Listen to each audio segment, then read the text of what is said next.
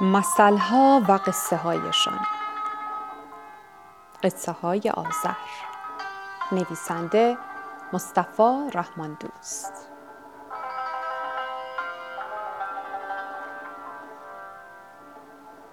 با صدای پروین نارویی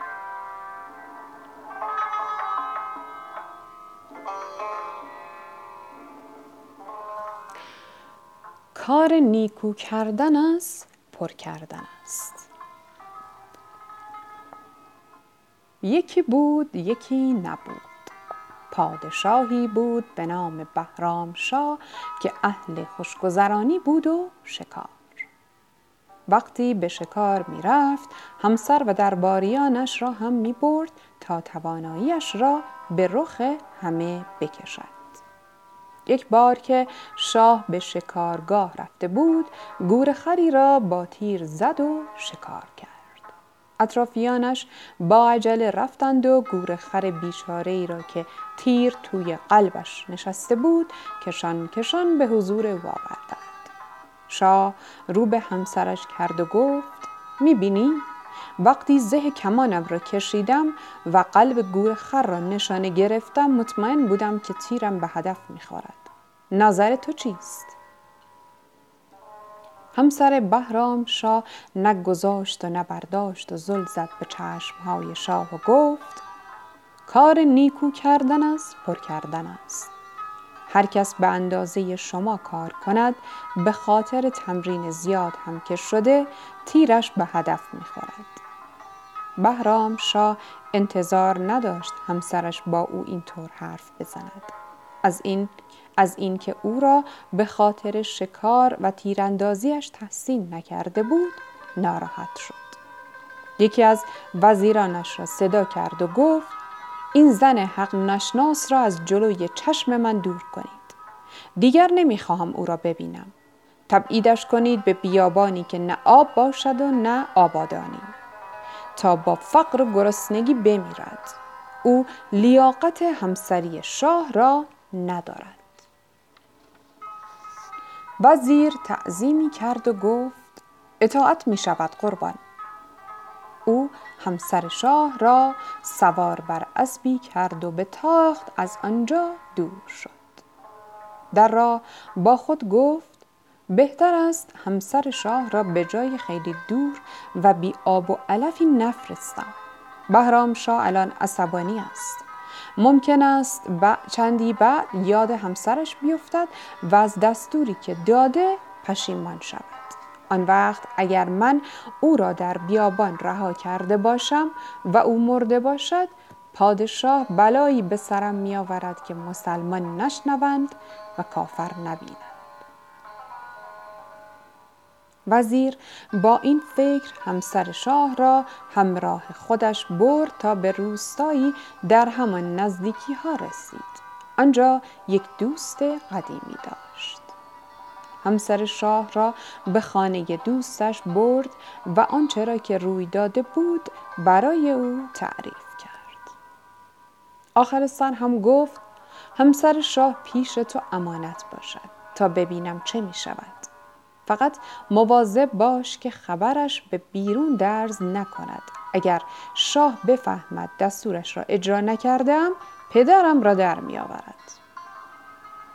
همسر شاه برای اینکه همسایگان به او شک نکنند لباس روستایی پش پوشید و مشغول کار در خانه مرد روستایی شد.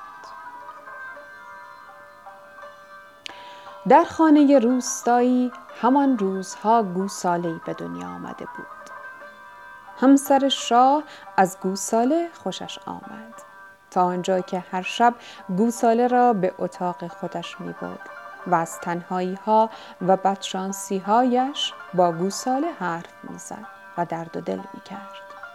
اتاقی که برای او در نظر گرفته شده بود اتاقی بود که با سطح زمین فاصله زیادی داشت و همسر شاه هر شب گوساله را به دوش می‌کشید و چهل پله را پشت سر هم میگذاشت تا گوساله را به اتاق خودش ببرد. او هر روز صبح هم گوساله را به دوش می‌کشید تا آن را برای شیر خوردن پیش مادرش که توی طویل بود بیاورد. این کار هر روز ادامه پیدا می‌کرد. صاحب خانه هم کاری به کار او نداشت و با خودش می‌گفت بیچاره این زن تنها خیلی قصه دار است. از قصر پادشاهی به خانه روستایی آمده. اگر با این گوساله هم درد و دل نکند از تنهایی و بی کسی دق می کند گوساله روز به روز بزرگ و بزرگتر و سنگین و سنگینتر می شد اما همسر شاه سنگین شدن و بزرگ شدن گوساله را حس نمی کرد. یک روز که بهرام شاه باز هم به شکارگاه رفته بود یاد همسرش افتاد و دلش برای او تنگ شد با خود گفت دیدی چه بلایی سر خودم آوردم و دستور دادم همسرم را توی بیابان رها کنند تا از گرسنگی و تشنگی بمیرد وزیر که متوجه ناراحتی بهرام شاه شده بود بعد از شکار به او گفت خیلی ناراحت هستید. پیشنهاد می کنم که گشت این دورو برها بزنید. شاید دلتان باز شود. شاه هم که دنبال بهانه می گشت تا خبری از زنش بگیرد و زیر زبان وزیرش را بکشد پیشنهاد او را پذیرفت. شاه و وزیر با هم سوار بر اسب پیش رفتند تا به خانه دوست روستایی وزیر رسیدند. ناگهان شاه چشمش به زن جوانی افتاد که گاو بزرگی را روی دوشش گرفته بود و از پله های زیادی بالا می برد. شاه به وزیرش گفت عجب زن قدرتمندی! بلند کردن این گاو کار من هم نیست. چه رسد به اینکه چهل پله هم آن را بالا ببرم وزیر گفت دوست دارید دلیل این توانایی را از خودش بپرسید شاه گفت بدم نمی آید. شاه و وزیر وارد خانه روستایی شدند. مرد روستایی مشغول پذیرایی از آنها شد. وزیر به روستایی چشمکی زد و گفت این زنی که گاوی را بر دوش می کیست؟ روستایی گفت دخترم است.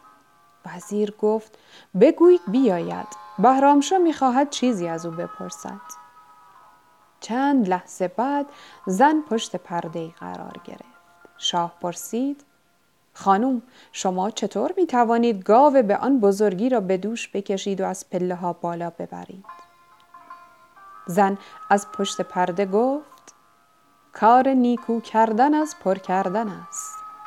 از وقتی که گوساله کوچکی بوده تمرین کردم تا به این توانایی رسیدم. شاه صدای زنش را شناخت. به وزیر که همسرش را در بیابان رها نکرده بود آفرین گفت. به همسرش هم گفت بله حق با توست. من اشتباه کردم.